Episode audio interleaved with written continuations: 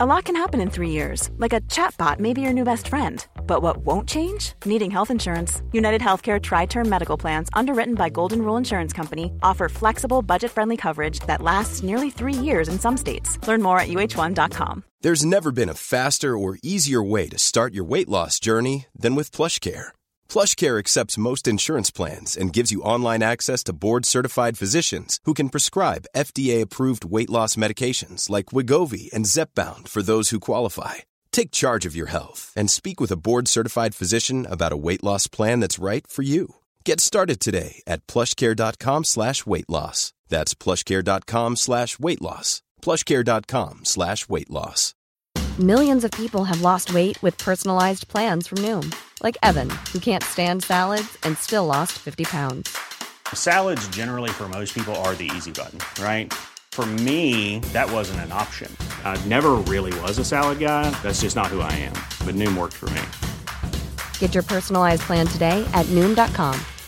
Real Noom user compensated to provide their story. In four weeks, the typical Noom user can expect to lose one to two pounds per week. Individual results may vary.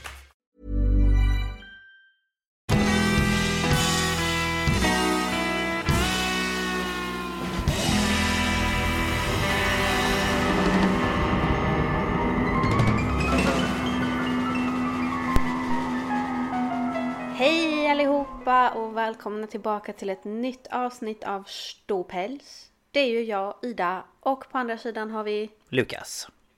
Lukas. Hallå! Hallå. Vi pratar ju alltid lite, lite innan vi spelar in, men eh, vi kan väl berätta för tittarna, höll jag på att säga, lyssnarna. Hur mår du? Jo då, jag mår bra. Jag sa det att det börjar bli lite varmare nu, vilket är skönt. Mm. Men man blir ju också svettig när man cyklar hem från jobbet. Ja, precis. Så att eh, sen eh, har jag någon jobbig tandvärk. Men jag vet inte, det började vid ja, lunch typ idag. Och jag skulle ju varit hos tandläkaren för någon vecka sedan och opererat bort en visdomstand. Men eh, de ringde ju dagen innan och behövde skjuta upp den där tiden. Så jag funderar på om det är den som har börjat spöka igen. Usch då. Jaha, men det gör ont i alla fall. Men eh, i övrigt så nej. Ja, det blir, går mot ljusare tider så att det är skönt. Så att jag, jag mår bra. Ja. ja, Ja. själv då? Eh, jo men eh, det är ju ljusare här också. Igår var jag ute på en eh, första långpromenad på, på väldigt länge på grund av all is som har varit. Mm. Eh, det var ju halt i alla fall. Men eh, jag gjorde inte illa mig. Min telefon flög ju ur handen på mig vid ett tillfälle. Men eh, Ja. Det var så ju att jag tur har det. ju träning. Ja, Att det inte jag var har du. ju träningsverk överallt. Mm. Ja, det blir ju lätt så när man har varit ifrån det ett tag. Ja, precis. Mm. Men ehm, så spelade jag in en eh, video innan här och jag vet inte om jag spände mig mycket för jag har lite ont i huvudet. Men eh, Mhm. Så Ja. kan det gå. Så kan det vara ja. Ja, Det var väl men, antagligen för att eh, förra gången jag spelade in så fick jag ju spela in en video tre gånger för det blev inget ljud. nej, det blev strul med ljud och grejer ja. så jag Ja, var väl lite spänd nu kanske. ja, det är inte så roligt. Men eh, det var ju skönt att det gick bra den här gången i varje fall. Ja, precis. Ja, eh, men så att så är det. Mm. Ja, och den här veckan så är det ett nytt ämne. Mm. Jag tror att vi nämnde det förra gången va? Ja, vi avslöjade det i förra avsnittet att det skulle bli svenska fall. Mm. Och ehm, ja, ehm, ja, vi har väl valt lite olika årstider tänkte jag säga. Men jag menade Nej, det vet årtal. jag faktiskt inte om det men ja, ja, oh, ja det är det ju. Ja, Eh, Jag tycker att det är lite svårt när man ska välja ett svenskt fall för man vill inte ta något som är känsligt eller liksom... nej.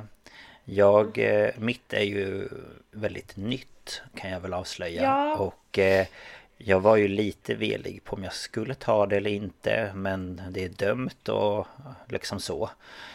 Ehm, Så jag hoppas att, eh, att ni ska tycka om det fast det inte har gått så lång tid sedan det skedde. Ehm, För jag tycker att det är ett, eh, det låter väl fel att säga spännande fall men det är väldigt, eh, Det, det fascinerar intressant. mig på Ja. något sätt. Ehm, Precis. Så ehm, ja Men ska vi köra igång eller? För jag tror att det blir lite Ja. längre än förra veckan Ja men gud, vi hoppar in i det direkt. Ja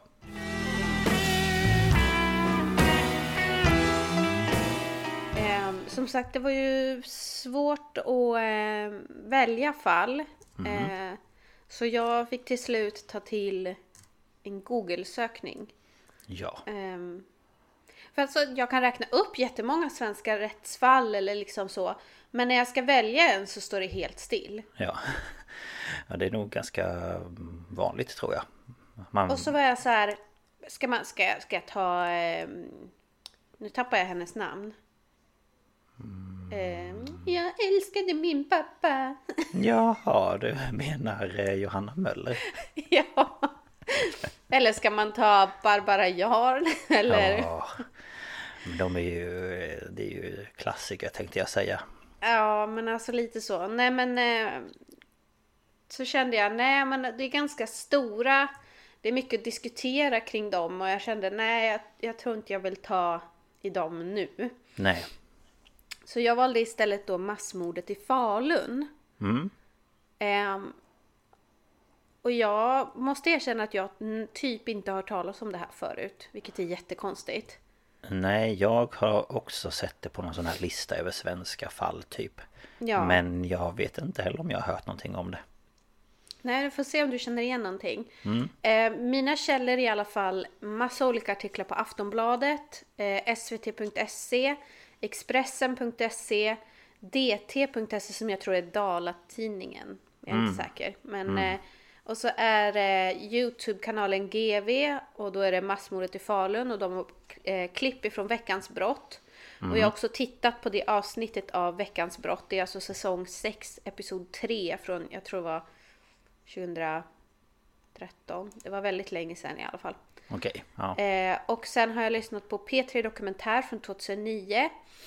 Och sen för att få lite mm, förklaringar på vissa termer jag har eh, använt så har jag kollat i en, eh, vad heter det, folder, en liten eh, en pdf-fil som är Jaha, som en ja. liten eh, pamflett. Ja, okej. Eh, som heter Soldater i fält och den hittar man på försvarsmakten.se. Mm, okej. Eh, men vi ska tillbaka till den 10 juni 1994. Och vi ska till Falun i Dalarna. Och eh, det här är en fredagkväll. Eh, och det är många som då ska ut och fira att en arbetsvecka är slut. Och några som ska fira speciellt, det är ett, ett litet gäng lottor som legat i fält hela veckan och nu är lediga.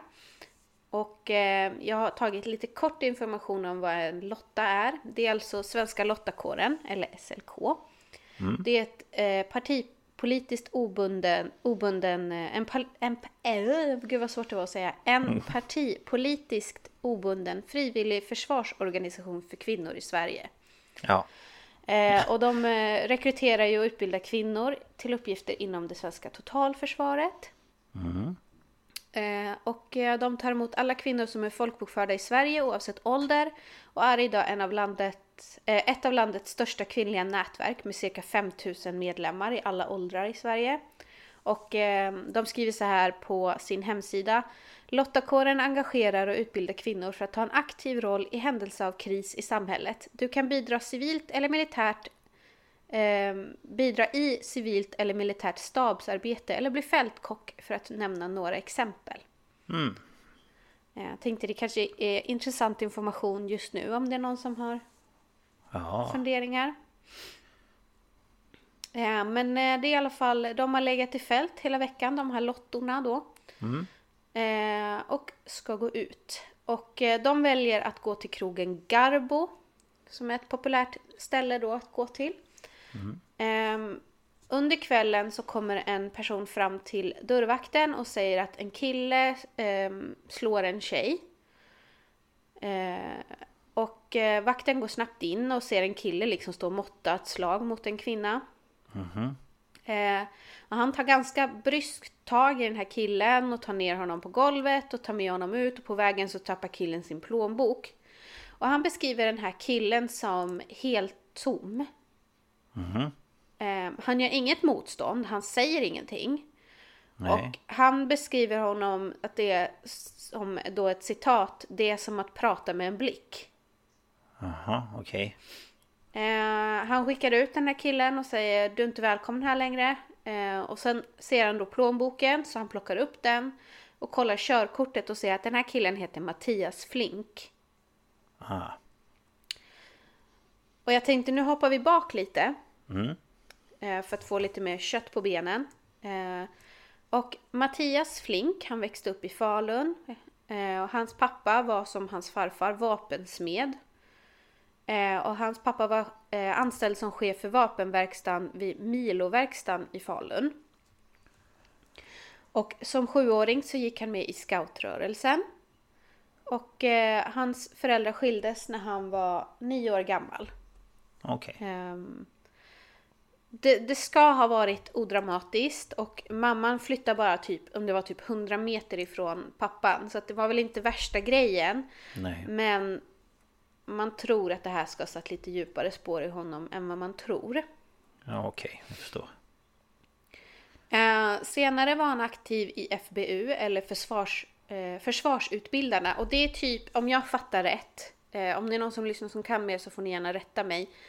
Men jag tror att det är typ manliga motsvarigheten till Lottakåren. Aha, okej. Så att, ehm, ja. Ja. Eh, han hade ett intresse för skytte och hade flera privata vapenlicenser och han ansågs vara en skicklig, eh, skicklig och säkerhetsmedveten skytt. Och han ägnade sig mycket åt sportskytte men också åt jakt då med sin pappa. Eh, på gymnasiet så gick han elmekanisk linje och sen gjorde han då sin militära grundutbildning eller värnplikten. Eh, som då var alla män eh, efter gymnasiet var ju tvungna att göra den då. Jag vet inte om det har tagits tillbaka nu. Eh, De pratade för ett tag sedan om att de skulle ta tillbaka det. Ja, ehm, I och med allt som fin- ja, pågår just nu i världen så... ja precis. Eh, Men är det från För den- 18 år eller är det från 16? Nej, jag tror att det är 18 eller efter att man har gått klart gymnasiet. Så det kan vara 19 också. Ja, okej. Ja, jag tänkte väl. Ehm, så mina bröder gjorde det ju. Men sen e- efter min ena bror då så togs det bort. Ja, Eller i alla fall min ena bror åkte iväg.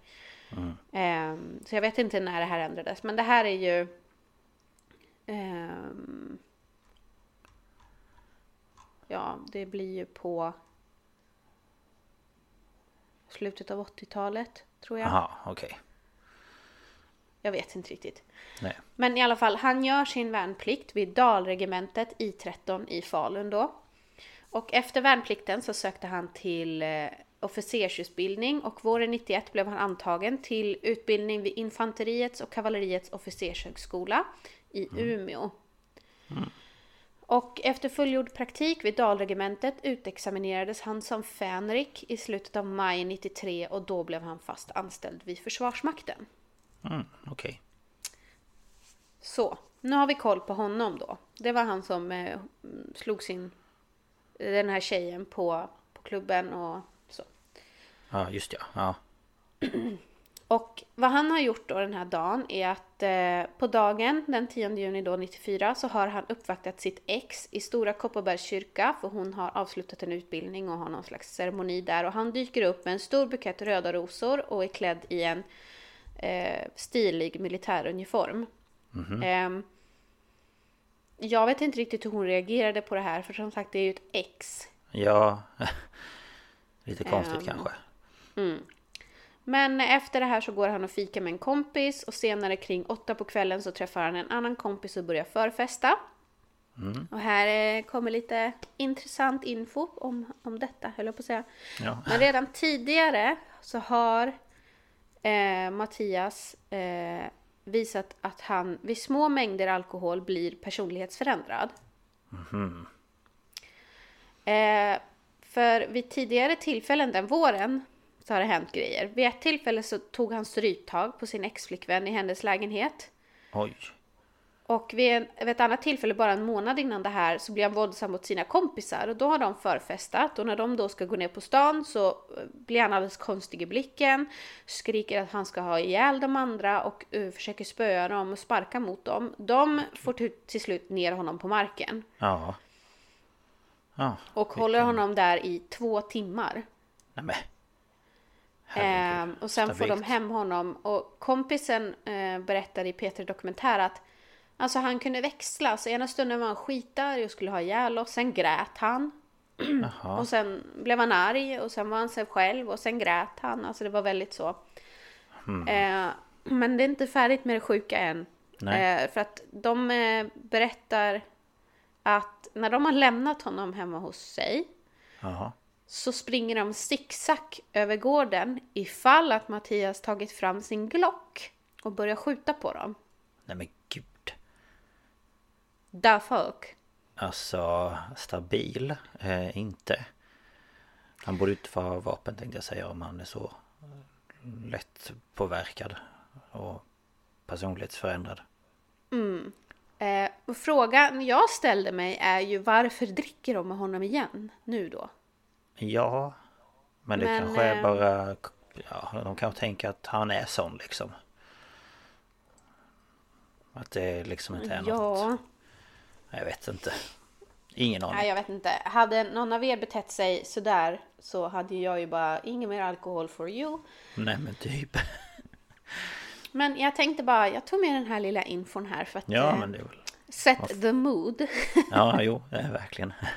Men eh, de förfestar ju och eh, sen går de ju ner på stan och går till Garbo och nu är vi tillbaka där jag berättade att vakten tar bort Mattias från tjejen som då visat sig vara hans ex. Och be, eh, ber honom lämna platsen. Han har alltså försökt prata med henne och enligt liksom utsagor då så har hon liksom så här dansat iväg från honom på dansgolvet för hon ville inte prata med honom. Nej okej, ja nej. Eh, och då har han blivit arg. Så då kommer ju allt det här med att någon springer fram till vakten och bla bla bla och han blir utkastad och han lämnar ju fredligt Garbo. Men vakten berättar att det tar kanske 5-7 minuter så kommer han tillbaka och vakten bara men vad vill du? Ja. Ja, får jag, får jag komma in? Nej. Nej, det får du inte. Nej. Men eh, ja, du, du, du tappar din plånbok så den ska du ju ha. Jaha, okej. Och han är fortfarande lite sådär... äh, Hallå, lyset är på men ingen är hemma. Men han går i alla fall. Men så dröjer det kanske tio minuter så är han där igen. Men, Och så säger han, men vad vill du nu då? Ja. Ja, får jag komma in? Och vakten bara, nej, du är inte välkommen. nej. Du, du, du kan inte hålla på och slå folk och sen tro att du ska komma in. Nej. Men han säger att jag vet inte om någonting av det jag säger går in. Nej okej. Men Mattias går iväg. Eh, och vid midnatt så ska exet och hennes kompisar gå vidare till en annan kro, eh, krog.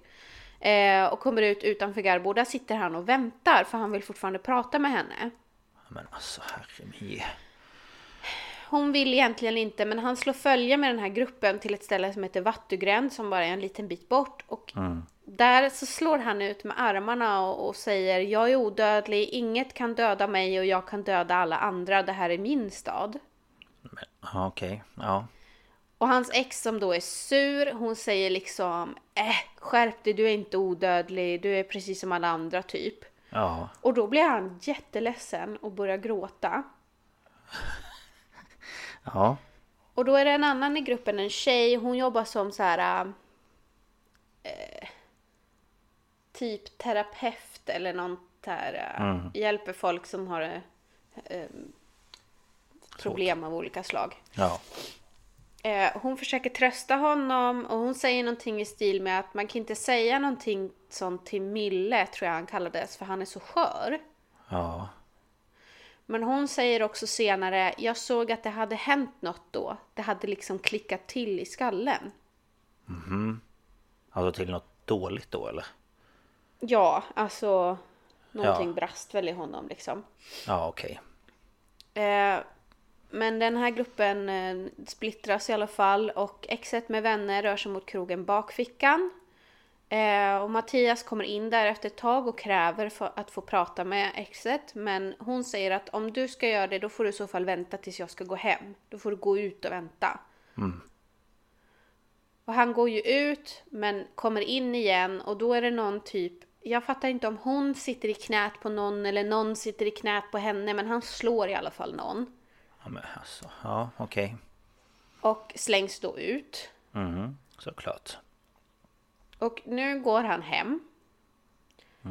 Eh, och klockan är strax efter 01. Och enligt tingsrätten så ska han nu ha ungefär 2 promille eh, alkohol i blodet. Och det är alltså dubbelt så mycket som man har vid en grov rattfylla. Ja, det är ganska mycket med andra ord. Men han eh, kommer hem och då byter han till en fältuniform. Och han säger i förhör att det här är den sista klara minnesbilden han har av kvällen och natten. Resten är bara fragment. Innan han lämnar sin lägenhet för att gå mot I13, alltså regementet, så tar han med nycklarna till vapenkistorna. Ja. Vad bra. Ja. Eh, och klockan är strax före två på natten när Mattias går genom regementsområdet upp till sitt kontor där han låser upp vapenkistorna och tar fram en AK5 som han laddar och han laddar cirka fem magasin med 30 kulor i varje. Åh herregud. Ja. Och medan han laddar den här så tappar han sin nyckelknippa men han struntar i den för han säger då i förhör jag hade väl inte längre ett behov av nycklar. Så han har väl antagligen tänkt att han inte ska överleva kvällen. Nej okej, nej. Nu är vi nere på stan igen. Oj, nu trycker jag på saker här. Ehm, nu är vi nere på stan igen. Och de här lottorna som jag berättade om, ehm, de är på väg hem. De har festat klart liksom. Eh, jag antar att uteställena stänger där vid 12. Eh, två menar jag. Ja. Nej, de har, de har bara stått där ute i två ja, timmar. Två timmar Nej. bara, jaha, har de stängt nu eller? Nej, men eh, efter två. Ja. Eh, de är ju sex stycken och de promenerar genom stadsparken mot regementet. Och nästa bild Mattias säger att han har är att han befinner sig i stadsparken. Och en av lotterna berättar att de ser någon eller något röra sig längre fram och sen small det. Och det här är då Mattias som skjuter mot gruppen samtidigt som han rör sig framåt. Ja. Och han skjuter patronvis. Och det vill säga ett skott i taget men i snabb följd. Okej. Och det här ses då som ett sätt som är militäriskt och effektivt. Alltså det är inte så automat, alltså att den matar ut skott. Nej, alltså det är ju ett automatvapen eh, men han skjuter ett skott i taget. Jag förstår. Och han skjuter i snitt varje tjej i den här Lotta-gruppen med fyra skott och inte ett enda av hans skott missar. Oj. Och han har två promille i kroppen. Ja, Ja. eh, det är fascinerande. Mm, verkligen. Två befäl står vid ett övergångsställe en bit bort och de hör skotten och rop på hjälp och de springer dit och inser att det är allvar och man kallar dit ambulans. Och ambulanssjukvårdaren Kent Blomqvist minns klart hur ambulansen rullar in på den här grusvägen. Och till höger ser han kollegor från Falun och när han kliver ut bilen, eh, ur bilen så möts han av en värnpliktig grabb som han sa. Som står på knä och siktar sitt vapen mot centrum.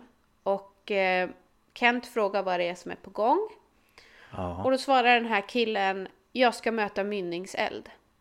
Aha. Vilket betyder att han har skarp ammunition i sitt vapen och ehm, ja, är det någon som skjuter så skjuter han. Ja. typ. Mm, mm. Jag förstår. Eh, de, eh, ambulanspersonalen tar då skydd mot bi- bakom bilen för de vet ju inte var den här eh, skytten är. Och runt omkring dem så arbetar ju kollegor. Och Kent ser då en skjuten person som ligger snett framför honom. Och det här är ett citat från honom. Vi gick fram till personen som var avliden. Vi såg att vi inte kunde göra någonting. Nästa person som vi kom fram till, en kvinna, fanns det livstecken i. Så de försöker ju stabilisera henne och kör, jag tror det var typ 150 meter ner till akutmottagningen vid Falu lasarett. Och ytterligare en av de här kvinnorna körs dit. Samtidigt så går Mattias ner mot stan och möter en väktare som kör i sin bil. Han har varit och käkat korv eller något sånt där, eller vad det var. Mm. Eh, han eh, stannar och öppnar eld mot den här bilen och skjuter Herregud. väktaren till döds. Nämen.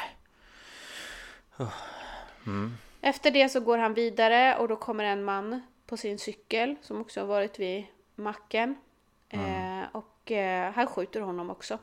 Nämen alltså vad är det som händer? Sen klättrar han upp i en byggkran, byter magasin och sätter sig och väntar. Och tanken var väl att polisen skulle komma dit och det skulle bli typ suicide by cop. Ja.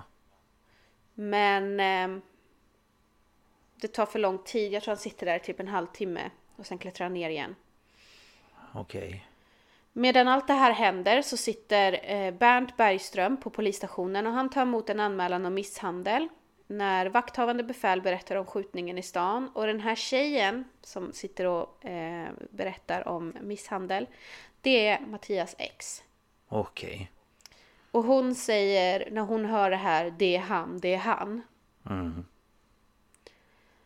Så Bernt åker tillsammans med sin kollega Olavi Blomf- eh, Blomfjord. Alltså jag vill ju säga Olavi Blomfjord.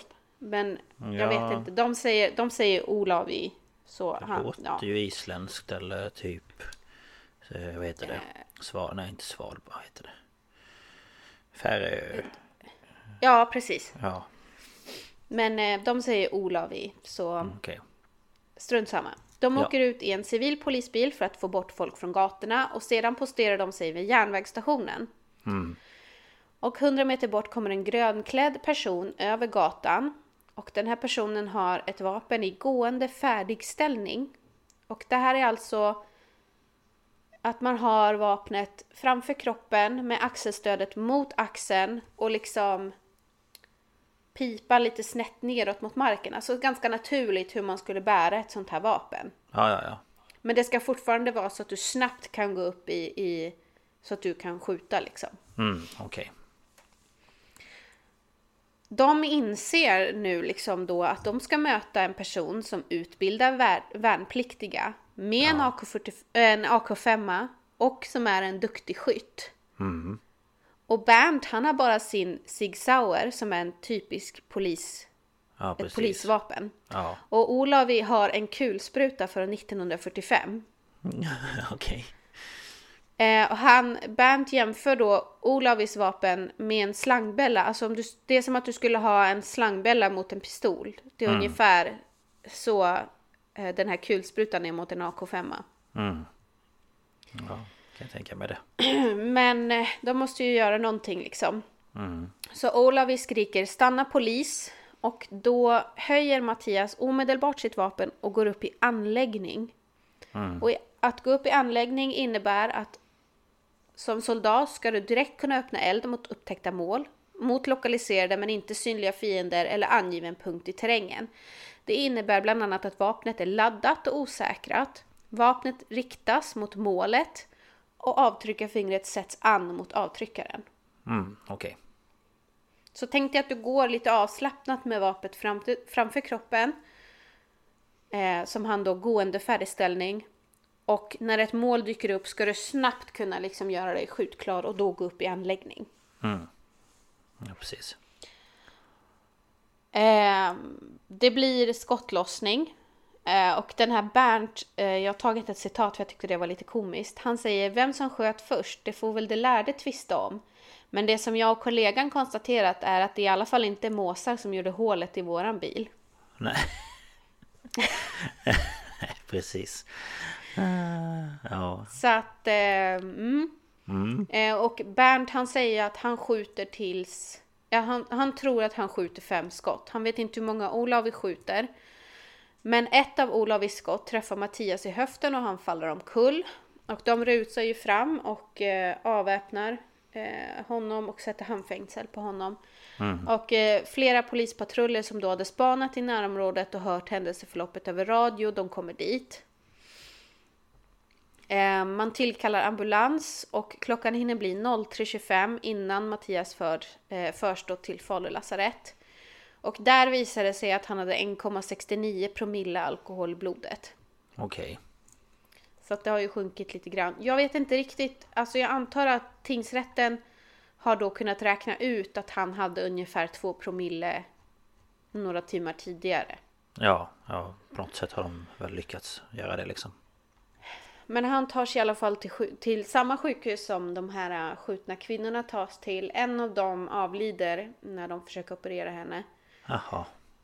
Totalt så dör sju personer. Usch. Och eh, deras fulla namn lägger ut, men jag har valt att bara ta förnamn och ålder. Och de sju personerna som dödas är Karin 22, Therese 20, Helle 21, Lena 29, Jenny 22, Mats 35 och Johan 26. Och utöver det så skottskadas tre personer och de är inte namngivna. Varav en är då en av de här lottorna. Ja.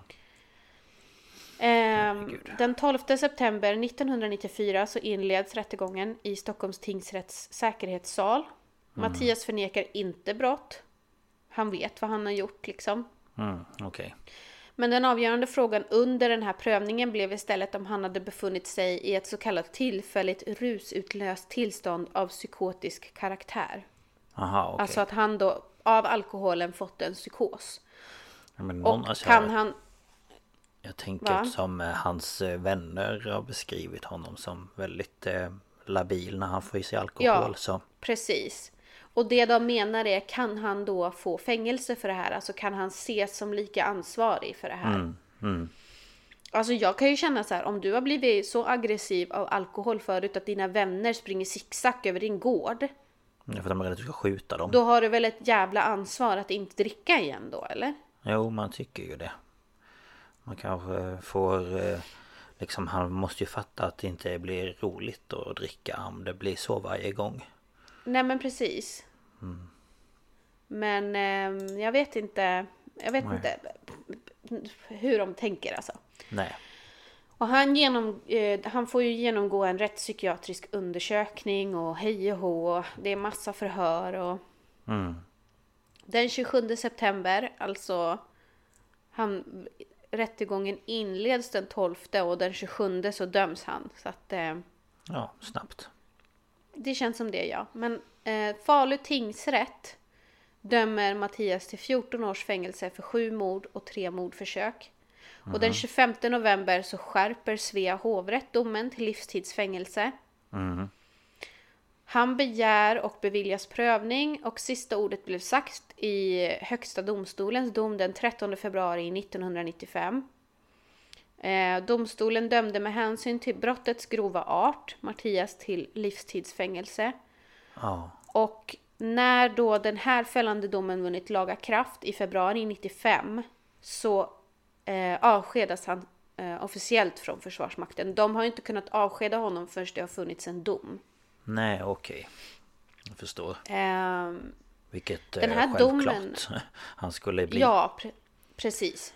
Eh, domen mot honom innebar att synen på alkoholrelaterade brott ändrades i Sverige. För nu kunde en, även den som blir psykiskt störd av alkohol få fängelse och liksom få ta ansvar för sina handlingar.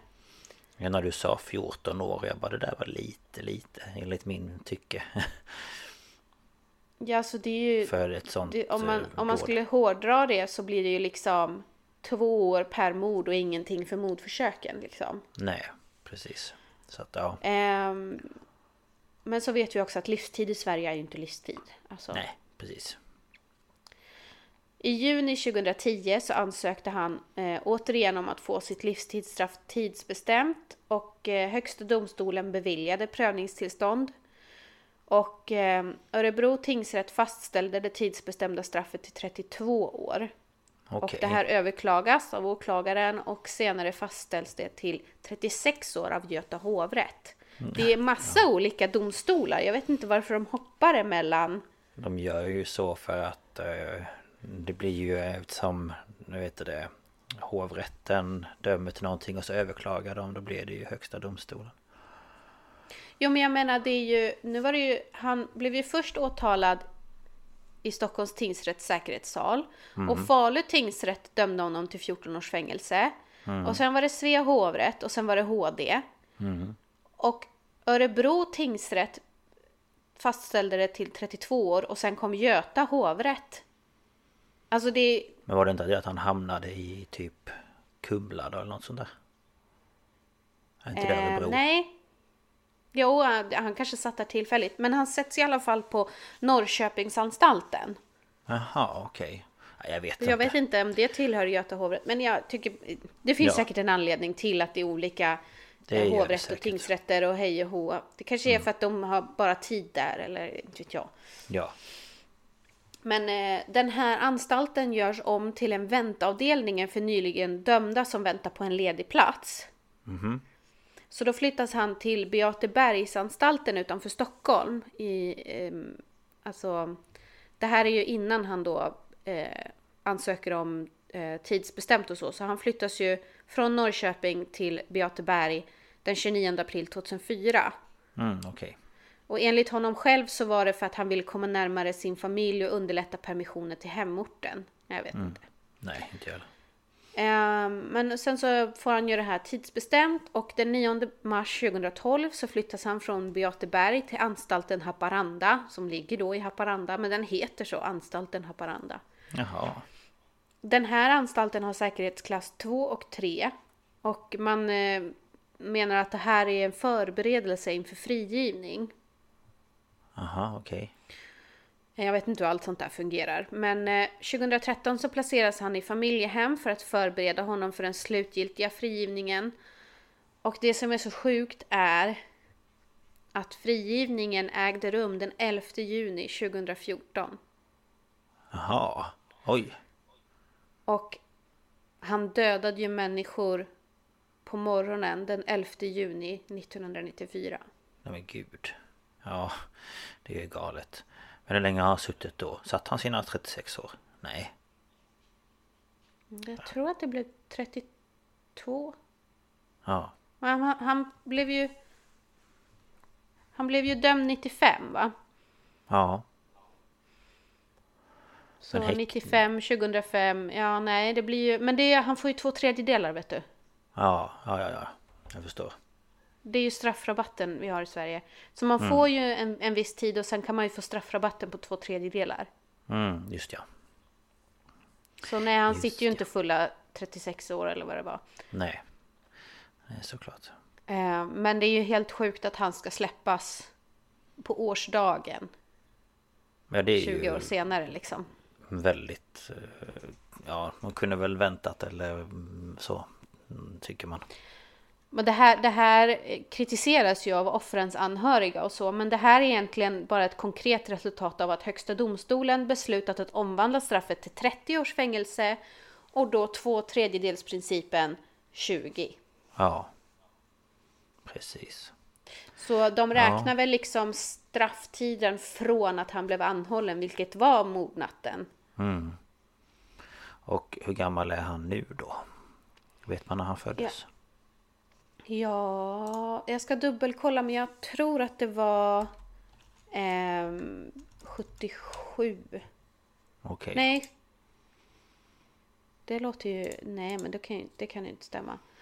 Nej. Eh, vi ska se här. 70. Så han är 52 idag. Ja, okej. Ja, ja, ja. Då... Ja, får man hoppas på att han har fått hjälp. Ja, man kan ju hoppas det. Så han, han ehm, har ju valt att inte flytta tillbaka till Falun. Mm. Eh, men han är, han är ju som sagt var fri idag. Mm. Och han har skyddad identitet. Ja, det brukar väl kunna bli så. Ehm, så han var ju bara 24 när han gjorde det här. Ja, det är inte så gammalt liksom. Nej. Ehm, Men han måste ju ha fått någon... någon någonting har ju gått fel där och då. Den kvällen, ja, natten. alltså det är ju något som är säkert. Och vad vet jag inte riktigt men blandning av alkohol och kanske att han... Eh, jag vet inte, ville framhäva sig på något sätt. Inför sitt ex Ja, eller... men ef- eftersom han hade visat sånt där beteende och blir aggressiv och så tidigare. Mm. Och, alltså jag kan inte släppa det här att hans kompis har sprungit zigzag över gården där en månad tidigare. Nej. För Och då måste de ju ha varför- känt på sig att det... Att det kan gå, alltså det kan bli så fel så att det skulle kunna hända Ja, liksom. ja, och då är det hans egna kompisar. Nu sköt han ju ihjäl främmande människor. Mm. Ja, nej, det är helt galet. Nej, Fruktansvärt. men alltså det... Nej, det kan, det eh, går inte riktigt att ta in. Och jag hörde i P3 Dokumentär från... eh, Det var en, eh, en som jobbar på sjukhuset då, tog emot en av de här lottorna som tyvärr Mm. gick bort. Och liksom stämningen som var och de insåg att de skulle inte kunna rädda henne och sådär. Och sen när han då kom så gick de liksom in i rummet och de förväntade sig ju typ att se ett monster. Men där låg bara en ung kille liksom. Ja, det är För galet. han var, han var väldigt noga, skötsam, han var väldigt omtyckt. Han ansågs vara en skicklig militär, han var liksom bra på sitt jobb. Alltså, Ja. han var liksom en bra människa. Förutom att han då fick de här, den, någon slags psykos av alkohol. Alltså jag vet ju inte om det var samma kompisar som, som fick bryta ner honom och så, men alltså de måste ju ändå känna till det. Ja, och det varför tycker man då man fortsätter att dricka med honom, det, jag fattar inte det. Nej, inte jag heller. Och sen tänker jag, nu vet jag ju inte hur reglerna om det har ändrats där, men att man har nyckel till sitt vapen eh, skåpgrej hemma. Det, Ja men det alltså- var ju jobbnycklar. Ja, jo, jag vet. Men jag tänker att han har liksom nyckeln till sitt vapenskåp. Alltså hemma i... Han kan ha både haft det i något kassaskåp på jobbet så han var tvungen att låsa upp Ja, skåpet. det- det för kan man ju hålla med om. upp, eh, Ehm. vapenskåpet liksom. Ja. Nej men han hade ju allt sånt där hemma. Så att Mm. eh, han gick ju bara till jobbet som, som om det skulle varit en jobbdag. Och låste Ja. upp och plockade fram. Ja men herregud. Ja, nej, hans, hans, hans kollegor på regementet kunde ju inte ta in att han skulle ha gjort något sånt här liksom. De, så vi fattar Mm. inte. Nej, det förstår jag. Alltså chocken. Ja, jag menar... och han de- verkar ju inte riktigt fatta själv. Nej. Nej. Ehm, och han, är ju fullt, han var ju fullt medveten om vad han gjorde och han inser ju hur hemskt det är. Mm. Ja. Eh, eh, Det är så mycket som bara... Det hade ju Ja. kunnat undvikas om han bara hade slutat att dricka. Ja men precis. Förmodligen hade du ju gjort det. Eh, Och Men, kanske eh, inte försökt vara på sitt ex så himla mycket För att jag menar De var väl ex av en anledning. Ja, precis. Ehm, Så att ja nej det är fruktansvärt när det kan gå så fel. Ja, verkligen. Eh, Men tack för detta Det var Jag har aldrig hört det här förr Eller jag känner Nej, men- igen hans namn men jag Det är ju det som är så konstigt. Det är liksom en av de värsta, liksom sådana här Mm. äh, massmord kallar man ju om det är Flera över... som dör samtidigt Ja, men jag tror att det är över... Alltså Två, om det är tre personer eller Ja. mer. Ja Eh, Det borde så det är ett av de värsta vi har i Sverige. Alltså, Mm. Och, och jag har totalt missat det här. Jag förstår inte hur jag kan ha gjort det. Men Nej, nej inte jag heller men Nu har vi ju lärt oss det, det här fallet och det var ju eh, hemskt måste jag säga ja, usch. Men eh, tack som sagt och eh, det var Ja det var hemskt men spännande och intressant Mm. att få lära sig om något nytt för det är ändå en, his- Mm. alltså, en historia eller om man nu säger Ja, Svensk historia precis. Yes men eh, ska vi hoppa vidare till mitt kanske? Ja, det gör vi. Ever catch yourself eating the same flavorless dinner three days in a row? Dreaming of something better? Well, HelloFresh is your guilt-free dream come true, baby. It's me, Kiki Palmer.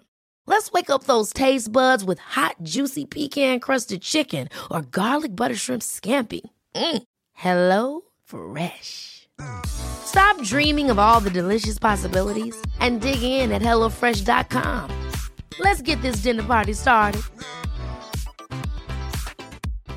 If you're looking for plump lips that last, you need to know about Juvederm lip fillers. With Juvederm Volbella XC and Juvederm Ultra XC, your lip look, whether it's subtle or bold, can last up to one full year with optimal treatment and no additional maintenance. Find a licensed specialist and see if it's right for you at juvederm.com today. That's J U V E D E R M.com. Add fullness to lips in adults over 21 with Juvederm Volbella XC or Juvederm Ultra XC. Do not use if you have severe allergies or a history of severe allergic reactions, or if you're allergic to lidocaine or the proteins used in Juvederm. Tell your doctor if you have a history of scarring or taking medicines that decrease the body's immune response or that can prolong bleeding. Common side effects include injection site redness, swelling, pain, tenderness, firmness, lumps, bumps, bruising, discoloration, or itching. As with all fillers, there's a rare risk of unintentional injection into a blood vessel, which can cause vision abnormalities, blindness, stroke, temporary scabs, or scarring. For full important safety information, visit juvederm.com.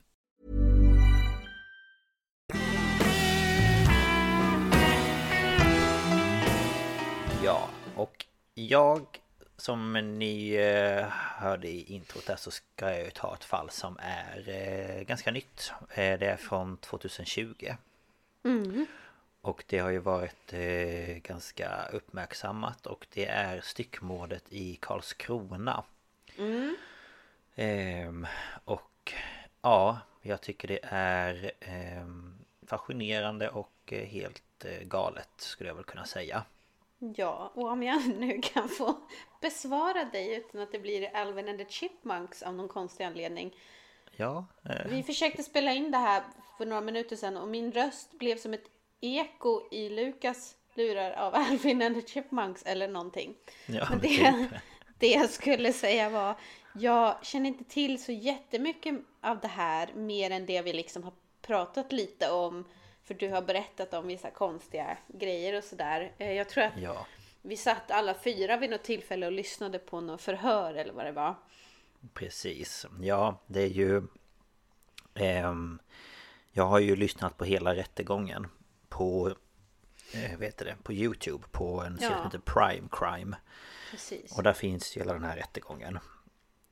Ehm, Så den har jag lyssnat om på lite inför det här då. Ehm, Och sen så har jag även kollat på TV4 på en dokumentär från Kalla fakta som heter Mytomanen, styckmordet i Karlskrona. Ja. Och sen har jag lyssnat på en podd som heter Aftonbladet Krim och det är också då om styckmordet i Karlskrona.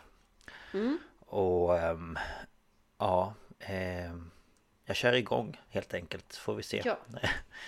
Eh, Och eh, vi börjar eh, på måndagen den 27 juli år 2020. Eh, För då får polisen in ett samtal av en man vid namn Anatoli Pettersson som då vill upprätta en anmälan om en försvunnen person. Och eh, han uppger då att det är hans pappa Mikael som försvunnit och att han då ska ha varit hemma hos Anatoli på lördagen, alltså helgen eh, som var innan då. Men efter det här då så ska Mikael vara spårlöst försvunnen. Och Anatoli och hans pojkvän Leonard Eller Leo som jag kommer säga för de säger det i alla förhör och allting. Eh, Höglind heter han i efternamn. Eh, De drev under våren 2020 Föreningen Lopra Solmare. Och det är alltså en eh, förening då Som eh, anordnade bland annat konserter och eh, så sjöng de tillsammans på ja, på de här konserterna då. Och eh, Anatoli han eh, bestämde sig eh, även för att starta ett musikcafé. Och det hette då också eh, L'Opera Sol Mare. Vet man varför just det namnet eller vad det För att de, betyder? eh, alltså l'opera, alltså eh, opera, eh, l'opera. Sen Solmare vet jag inte vad det betyder men de sjöng ju liksom lite operaaktigt. Aha. Ja. Um, och på tal om det så är det lite roligt för i rättegången så säger Leo att Ja, och så lärde han ju mig att sjunga. Men jag tycker Ja. inte att han kan sjunga så bra själv. Man bara nej, okej, okay, japp Och han bara, ja men han hjälpte mig med min ton och sådär Jag bara, oh, men gud, okay. Alltså man, man kan ju vara sångpedagog utan att kunna sjunga själv ja. men... Jo jag vet, men det var bara lite roligt att de... Ja, jo, de är ju ganska raka om varandra de här känns det som. Ja, verkligen. Um, ja, men de får i alla fall tag i en lokal då för den här um, kaféet och Mikael då bestämmer sig för att hjälpa till. Uh, och att uh, även då hjälpa till att renovera. Och uh, han lånar även ut pengar så att Anatoly och Leo då ska kunna driva det här kaféet. Eh, men lördagen då den 25 juli, alltså samma dag som han försvinner Så ska Mikael på ett möte hemma hos Anatoly och Leo för att då prata om det här kaféet. Mm. Men efter det eh, att Mikael har varit där så kommer han ju då inte hem igen. Nej. Eh, och besöket i lägenheten Det är då det sista spåret som man har efter Mikael och därför inleder då polisen i Karlskrona en sökinsats som då kom att bli en av de största insatserna i Blekinges historia. Mm. Och ja, polisen som vanligt får ju in eh, väldigt mycket tips men inget som då leder till var Mikael kan vara någonstans. Och två dagar efter att Anatoli anmält sin pappa försvunnen så väljer polisen att kalla in honom till ett förhör. Mm. Eh, och han är då inte misstänkt eh, för det här brottet eller liksom att ha Ja, att han har försvunnit Men polisen anar att det är något som inte stämmer mm. eh, För det är nämligen så att polisen även känner till Anatoli sedan tidigare okay. Och under då Eh, tiden som det här vittnesförhöret pågår så väljer då polisen även att göra en husrannsakan i Mikaels lägenhet. Och det är alltså den lägenheten som Anatoly och Leo bor i. Och det första som polisen lägger märke till det är att lägenheten luktar väldigt starkt av rengöringsmedel. Så de tänker att Hmm, det här verkar ju vara lite lustigt. Ja, alltså okej okay, att det luktar lite så här nystädat. Men ja. det blir ju lite så här, vad är, vad är det som har hänt här liksom när det luktar så mycket? Ja men typ så här klorin och grejer liksom. Det luktar mm. ju väldigt speciellt. Mm. Eh, och i det här förhöret då som hålls med Anatoli så berättar han att Mikael hade då varit hemma i lägenheten i max fem minuter och han berättade då att Mikael bara höll till i hallen och att han hade då sagt att han hade bråttom iväg och efter det så hade han gått därifrån. Mm -hmm. Samtidigt eh, så hittar kriminalteknikerna spår bakom elementet i köket som de då menar på tyder att Mikael inte försvunnit frivilligt. Mm. Och Mikael då han arbetade på ett boende för personer med olika funktionsnedsättningar och två dagar efter att han då försvunnit så ska Anatoly ha kommit dit och frågat om Mikael var där. Och kollegan eh, förklarade då för honom att men han har ju semester liksom, Varför vet inte du om det? Du är liksom mm. hans barn Och eh, ja, därför var han ju då inte på jobbet såklart Och då säger då Anatoly till den här kollegan att Ja men han är ju försvunnen Och att han då hade varit hemma eh, besökt dem i lägenheten. Mm.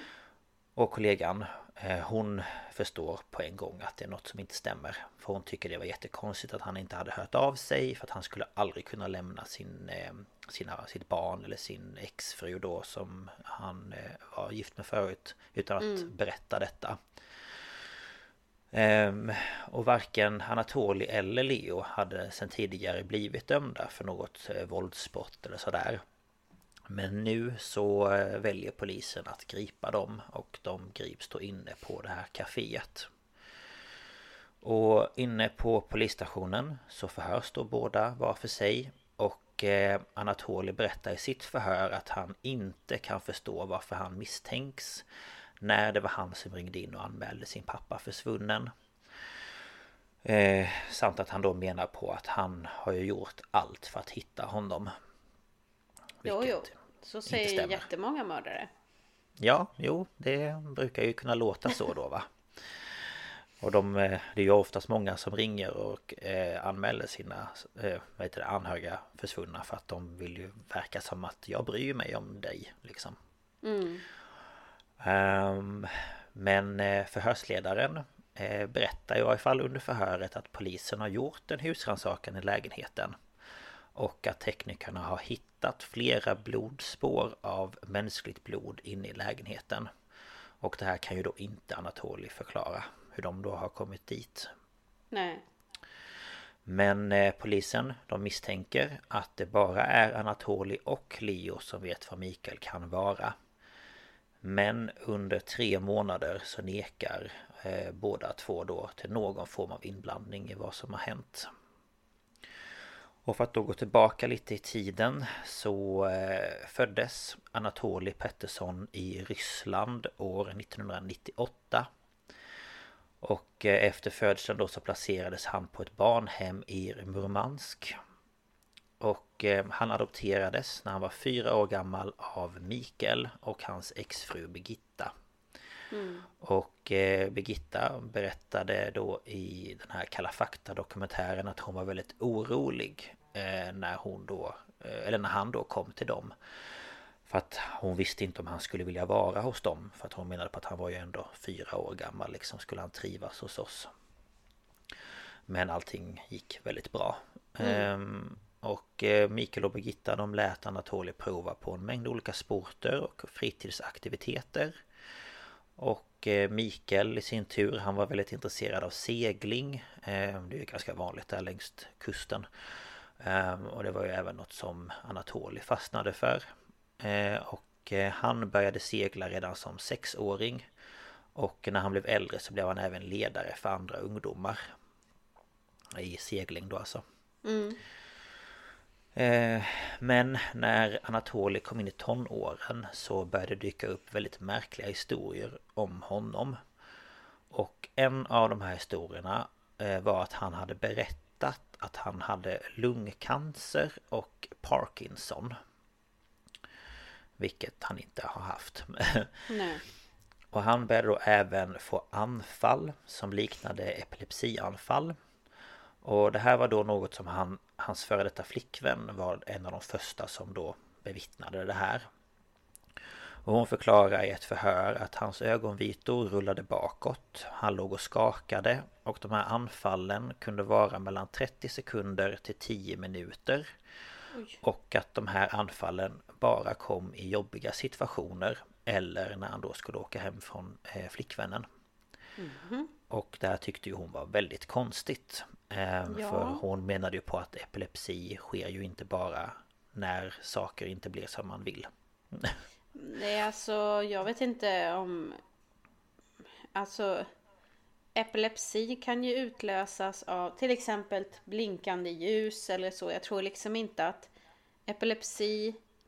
Jag vet inte hur kopplat det är till stress eller ångest.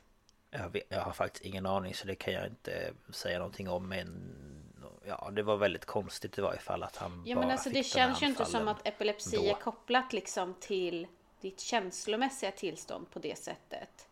Nej jag tror inte det i varje fall Det känns ju mer som eh, Det är ju, Ja. nev- det är ju neurologiskt liksom. Det är ju inte... Mm. Nej, jag vet Nej, inte. Men, men det, det... Man brukar väl kanske inte riktigt kunna så här. Ja, idag ska han åka hem från sin flickvän. Då kommer han få ett epilepsianfall. Alltså så kan man ju inte säga om en som har Nej. epilepsi. Alltså, Nej, nej precis för det kan ju komma när som helst ja. Ehm, men eh, ja, tillbaka då till eh, 2020. Eh, för Mikael eh, är fortfarande inte hittad och polisen skickar då det här blodet eh, som de hittat i lägenheten på DNA-analys. Och detta gör man då för att man då ska kunna få fram vems det här blodet är. Och eh, i förhör med Leo så berättar han att på lördagskvällen efter att Mikael hade varit där så tittade de på film. Och på söndagen så hade de ställt larmet för att de skulle ut med en båt som Anatolia hade köpt av en bekant och eh, grilla då ute på en ö. Och Leo, men även då Anatoli berättar i förhör att de inte hade så mycket packning med sig ut på båten. Problemet med den här historien är ju bara det att en granne eh, såg när de lastade på båten. Och hon berättar i sin tur att de hade mycket packning med sig på båten. Eh, och bland annat hade de då en vagn som hon upplever var väldigt tung och som de då båda kämpade med att få på den här båten. Ja, och förhörsledaren ifrågasätter ju då självklart hur kommer det sig att de hade mycket packning med sig när de åkte ut men inte när de kom tillbaka hem. Ehm, och Leo säger under förhöret att han förstår nog vad de misstänker och förhörsledaren frågar i sin tur vad Leo tror att de tror fanns i den tunga väskan och då svarar Leo Mikaels kropp. Mm. Och förutom då vittnesmål som bekräftar att Anatoli och Leo har med Mikaels försvinnande att göra så har även polisen mer teknisk bevisning. För de har även gjort en husrannsakan i båten. Och precis där som då i lägenheten så hittar man eh, spår av mänskligt blod. Mm. Och på grund av de här fynden då så väljer polisen att man då avgränsar sina sökinsatser till skärgården. Och eh, de tar även hjälp av Missing People för att då kunna söka av på alla de här öarna i skärgården. Ja, för de vet inte specifikt vilken de skulle åka till. Nej men precis. Det är ju... Det, ja, de vill ju väl kolla av de flesta liksom.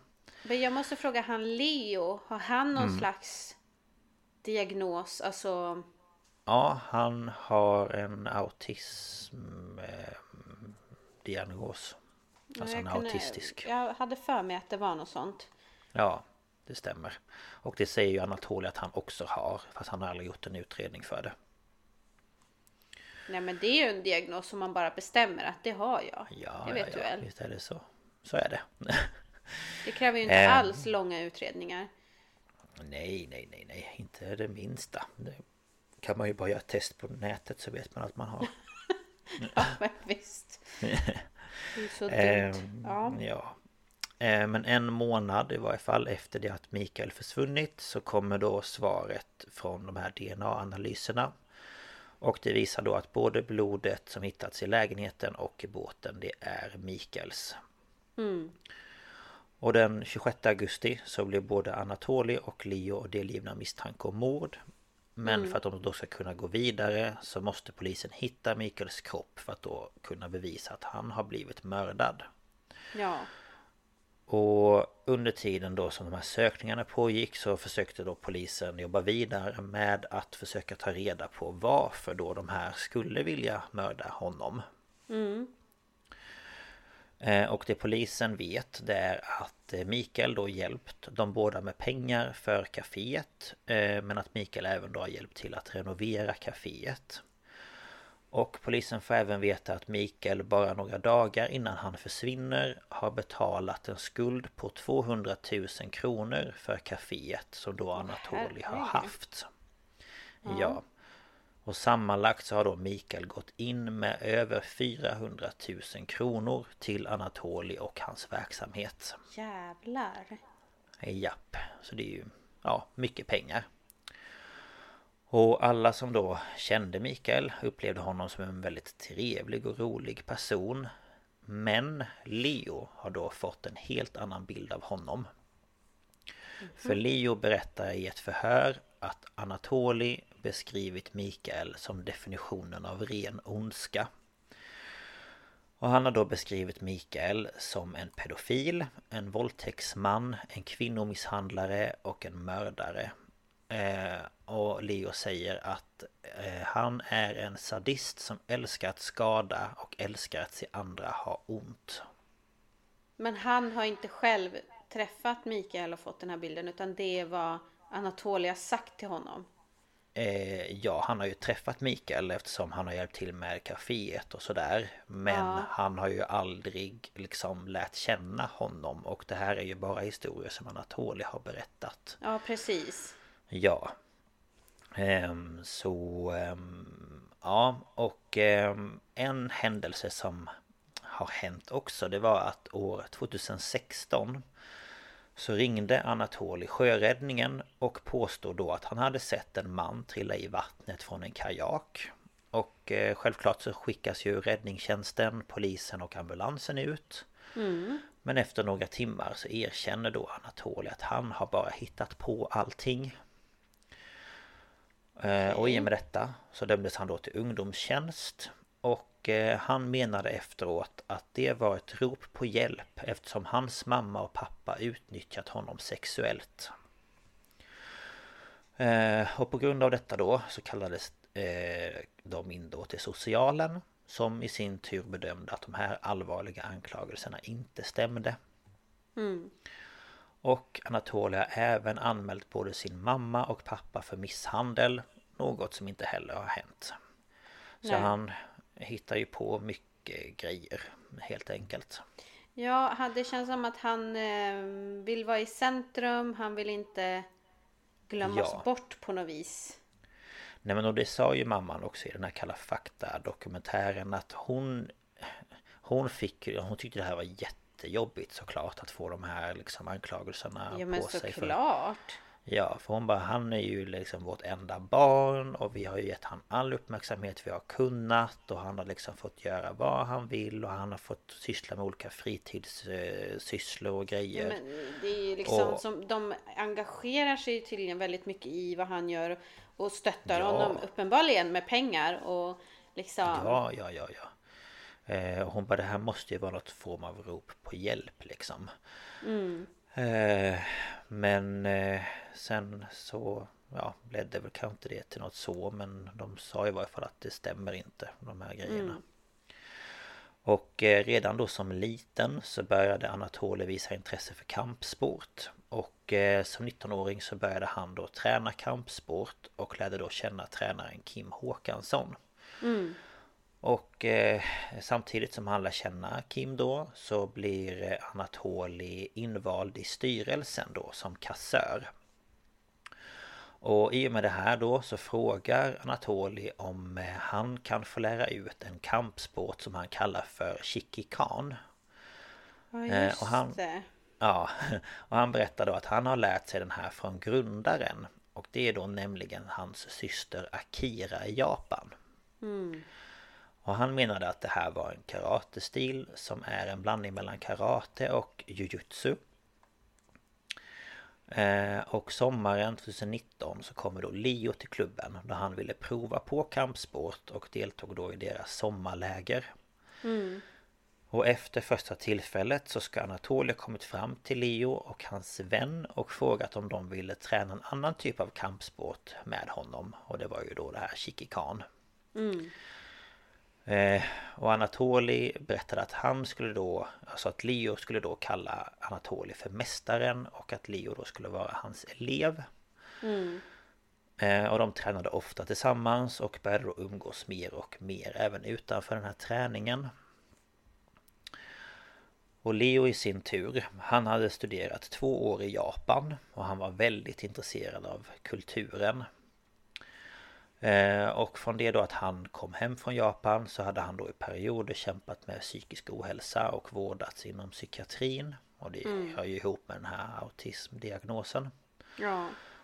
Och eh, innan eh, Leo då levde tillsammans med Anatoli så levde han ihop med en annan man. Han läste till undersköterska och han arbetade deltid inom äldreomsorgen. Så han hade liksom, ja, ett, ett bra liv helt enkelt.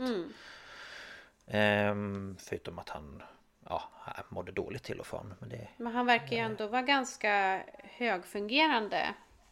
ja, ja, ja. Han verkar inte vara så hämmad av sin autism som, Nej, som många precis. kanske känner att de är. Nej, det, nej men verkligen högfungerande och att han ändå kunde då läsa och utbilda sig och ja, så. Ha relationer med andra och kompisar och grejer.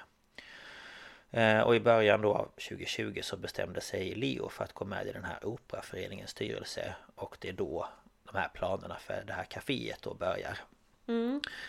Och det är även nu som Leo börjar få känslor för Anatoli och han, då gör, han gör då slut med sin sambo. Och i maj så flyttar han in till Anatoli, Mikaels lägenhet. Så det är liksom lite så. Ehm, och ehm, polisen de gör en kartläggning av Anatoli och Leo gjort dagarna kring det att Mikael försvann.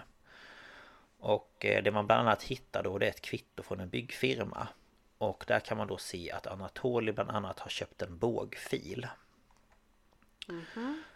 Och eh, Alltså poliserna under alla de här förhören de har ju förstått att Anatolia har ju ljugit väldigt mycket för Leo om eh, allt i princip. Ja. Och en sak som de sa innan de liksom började sin relation det var att de aldrig skulle ljuga för varandra. Och Leo säger det att jag har aldrig ljugit för honom, inte ens om något litet liksom. Nej. Men nu så berättar ju då poliserna för Leo att Anatoly har ljugit för honom.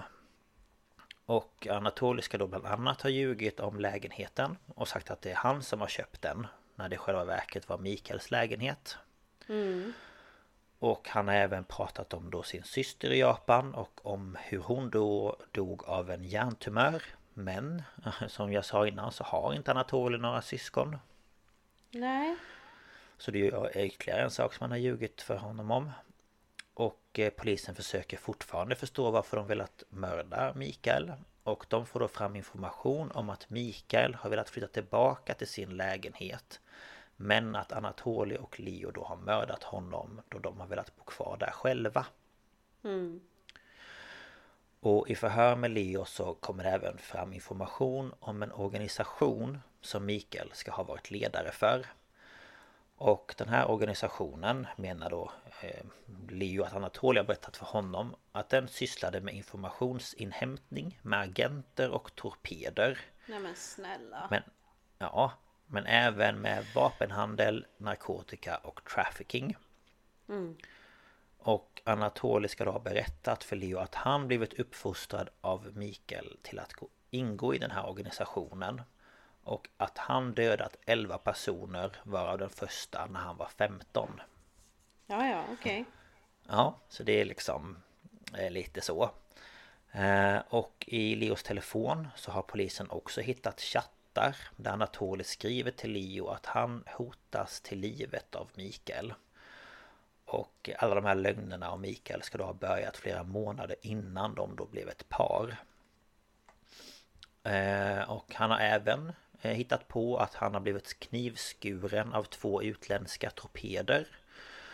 Och de här ska då enligt Anatoli ha varit från den här organisationen och de ska ha pratat ukrainska. Okej. Okay. Uh, ja, uh, han har också ljugit för Leo om att deras liv varit i fara och, och att de då måste fly från stan. Och han har även sagt att han lider av samma hjärntumör som dödade hans syster Akira. Men nu, i och med alla de här förhören, så förstår ju då Leo att det här livet som de har levt, det är bara påhittat av Anatoli. Alltså han har en, en fantastisk fantasi, måste jag ju säga. Ja, verkligen. Man bara, var kommer allt ifrån? Helt, mm. ja. Eh, men i och med det här då så bestämmer sig Leo för att berätta sanningen. Så han ber om ett förhör och där erkänner han då att de har dödat Mikael. Mm. Eh, och Leo åker med polisen ut på havet och visar då var de har dumpat en resväska. Efter att de då hade begravt eh, hans kropp då på en ö. Mm. Och han berättar eh, i den här Kalla fakta dokumentären hur Anatoli fäster ett ankare vid den här väskan som de redan har fullt eh, som är full av eh, tunga stenar. Och eh, de hjälps då åt att få den över kanten och så håller de tillsammans den i vattnet tills den då fylls av vatten och sen släpper de då ner den så att den sjunker. Mm. Och senare så då när de har fått reda på var den ligger ungefär så eh, tar de hjälp av dykare som då dyker ner och hittar den här väskan. Och i väskan så ligger det plastpåsar, handdukar, skor, bågfilsblad och Mikaels eh, simkort till mobilen. Mm. Och polisen de tar sig då även till Varö där de Leo då berättar att det är där som de har begravt Mikaels kropp och de, han visar då var de ska finnas någonstans. Ehm, och efter detta så tas då Anatoly till nya förhör helt omedveten om vad Leo precis då har sagt och visat dem. Men även nu så väljer då Anatolia att inte lämna några kommentarer. Och Leo berättar i sin tur om hur de då levt under en enorm press under en tid innan mordet. Han berättar att de hade haft stora planer för deras musikkarriär men istället hade de fått stora skulder. Och samtidigt så har då Leo trott att de har varit hotade till livet av den här maffian då som Mikael ska påstås ha organiserat. Ja. Och det här är också helt galet. Anatoli har även berättat för Leo att det fanns andra skäl att mörda. För Anatoli han trodde på reinkarnation och han sa att han var 14 000 år gammal och att Leo var 13 300 år gammal. Men herregud. Ja, och i Bibeln där finns det en historia om Babels torn. Och innan det här Babels torn då så fanns det ett språk som hette fågelspråket. Och det här menar ju då Leo att Anatoli brukade prata när han fick sina anfall. Okej.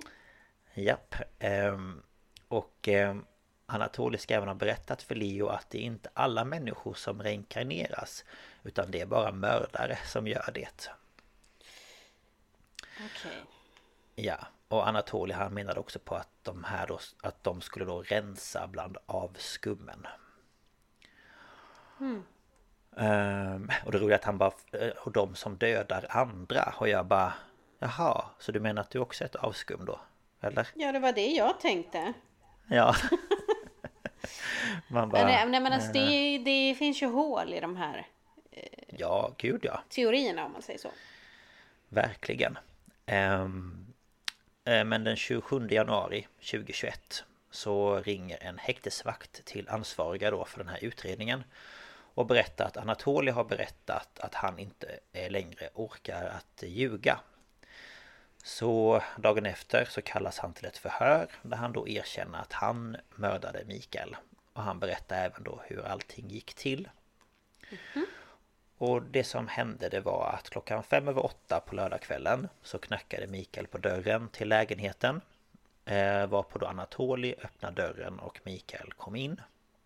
Han tog då inte av sig sina skor eller jacka utan han gick in i köket där Leo satt och väntade. Mm.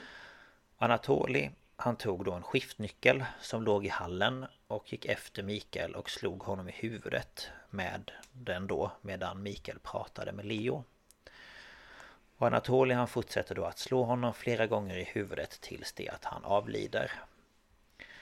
Och efter det så hjälps de åt att förflytta honom in till badrummet eh, där Leo ensam styckar kroppen med en bågfil och en kniv. Mm. Under tiden så stänger Anatoli in sig i köket för han vill inte vara där och se. Ehm, och Leo, eh, han har musik igång. För att som han säger inte helt tappa fattningen. Man bara det har ni nog redan gjort. Ja, skulle säga det. ja. Ehm, ja, eh, och Leo han tar på sig flera förkläden, dubbla handskar och vantar innan han börjar. Och när Leo är klar så städar de lägenheten i flera timmar och efter det så går de då och lägger sig. Och de ställer klockan väldigt tidigt nästa dag. Och när de vaknar så bär de ut väskorna till båten och åker ut till Varö där de då gräver ner kroppen. Och på väg tillbaka så dumpar de då en av väskorna i vattnet. Och både Anatoli och Leo de skickas på rättspsykiatrisk undersökning. Men ingen av dem lider av någon allvarlig psykisk störning. Eh, inte heller eh, vid tiden för mordet. Så tingsrätten de dömer därför de båda till mord och brott mot griftefriden. Och det är ju då att de har behandlat kroppen som de har gjort. Eh, och Leo som hjälpte till att hitta Mikaels kropp dömdes till fängelse i 18 år medan Anatoli får livstid. Och tingsrätten de menar att motivet till mordet var att Leo ville bo kvar i lägenheten som Mikael då ville flytta tillbaka till. Men domen överklagades till hovrätten som i september 2021 även dömde Leo till livstidsfängelse. Oj då. Så båda fick livstidsfängelse. Mm. Och det var det jag hade att berätta.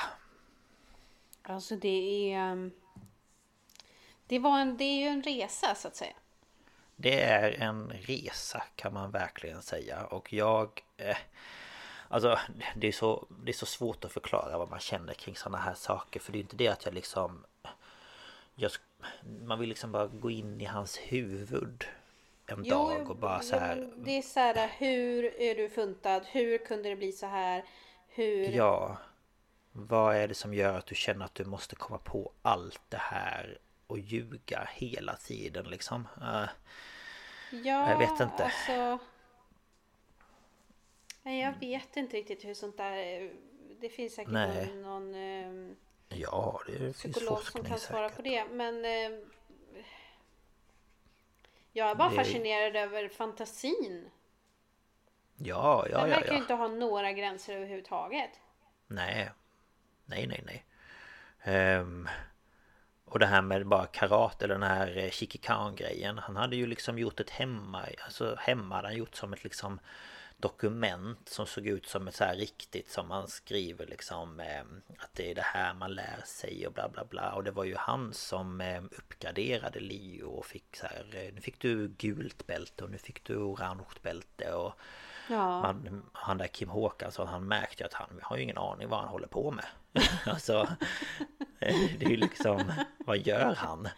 Ja. Eh, så att eh, Det är ju många som då i efterhand har ju förstått att Allting har ju faktiskt inte stämt ja, men precis. Men eh, Nej, eh, kolla på eh, den här eh, Kalla fakta eller någonting så kan man bara få en bild av Hur de ser ut och vad de är för några och sådär Ja.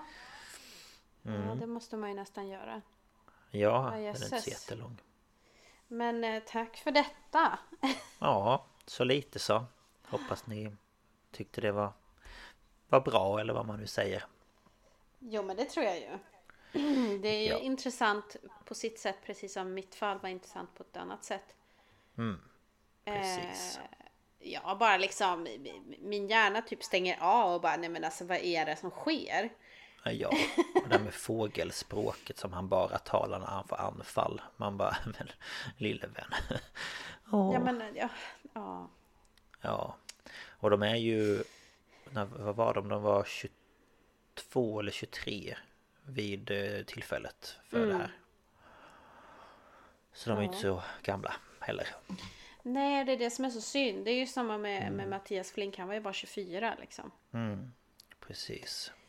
Men ja, det var allt för den här veckan helt enkelt. Ja, ehm, och är det någonting ni funderar på kring eh, dagens avsnitt eller andra avsnitt eller eh, önskemål om kommande avsnitt så kan ni mejla oss på staphalspodcast.gmail.com eller om ni har Instagram så ska ni gå in och söka på Staphals podcast eh, och tryck på följ. Eh, och där kan du kommentera på inlägg eller skicka ett eh, meddelande där om det är något lite kortare eller så. Precis. Eh, vi lägger ut lite allt möjligt höll jag på att säga. Ja, nej, men kopplade till avsnitten lägger vi ut grejer. Bilder och lite sånt där som man kan kunna kolla på om man är intresserad och nyfiken. Ja. Ja, Eh, och Nästa vecka blir det ju ett helt annat ämne. ja, vill du att vi ska avslöja det nu? vi kör. Eh, då kommer vi att ta upp varsin känd person. Mhm. Och Som det här gjorde vi ämne. ju... Vi gjorde ju någonting liknande förra säsongen. Precis. Då Eh, tog jag ju eh, Marilyn Monroe.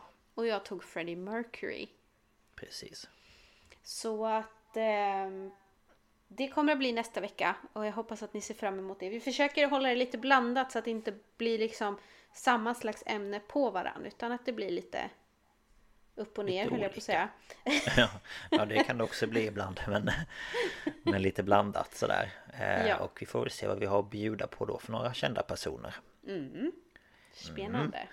Ja, men eh, ja, tack återigen så hörs vi igen nästa vecka. Det gör vi. Ha det gött. Ja, ja. Hej då! Hey Hej då!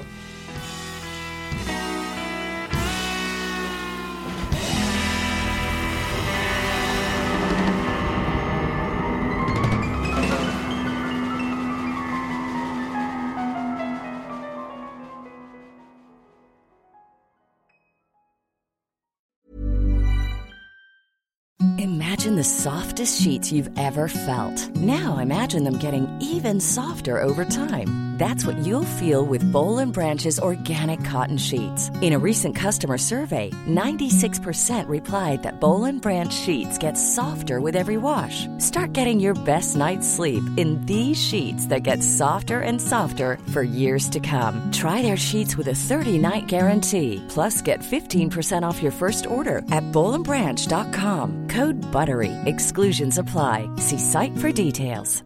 Hi, I'm Daniel, founder of Pretty Litter. Cats and cat owners deserve better than any old-fashioned litter. That's why I teamed up with scientists and veterinarians to create Pretty Litter. Its innovative crystal formula has superior odor control and weighs up to 80% less than clay litter.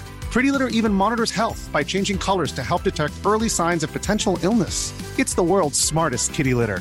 Go to prettylitter.com and use code ACAST for 20% off your first order and a free cat toy. Terms and conditions apply. See site for details. Hold up. What was that? Boring. No flavor. That was as bad as those leftovers you ate all week. Kiki Palmer here, and it's time to say hello to something fresh and guilt-free. Hello Fresh. Jazz up dinner with pecan-crusted chicken or garlic butter shrimp scampi. Now that's music to my mouth. Hello Fresh. Let's get this dinner party started. Discover all the delicious possibilities at hellofresh.com.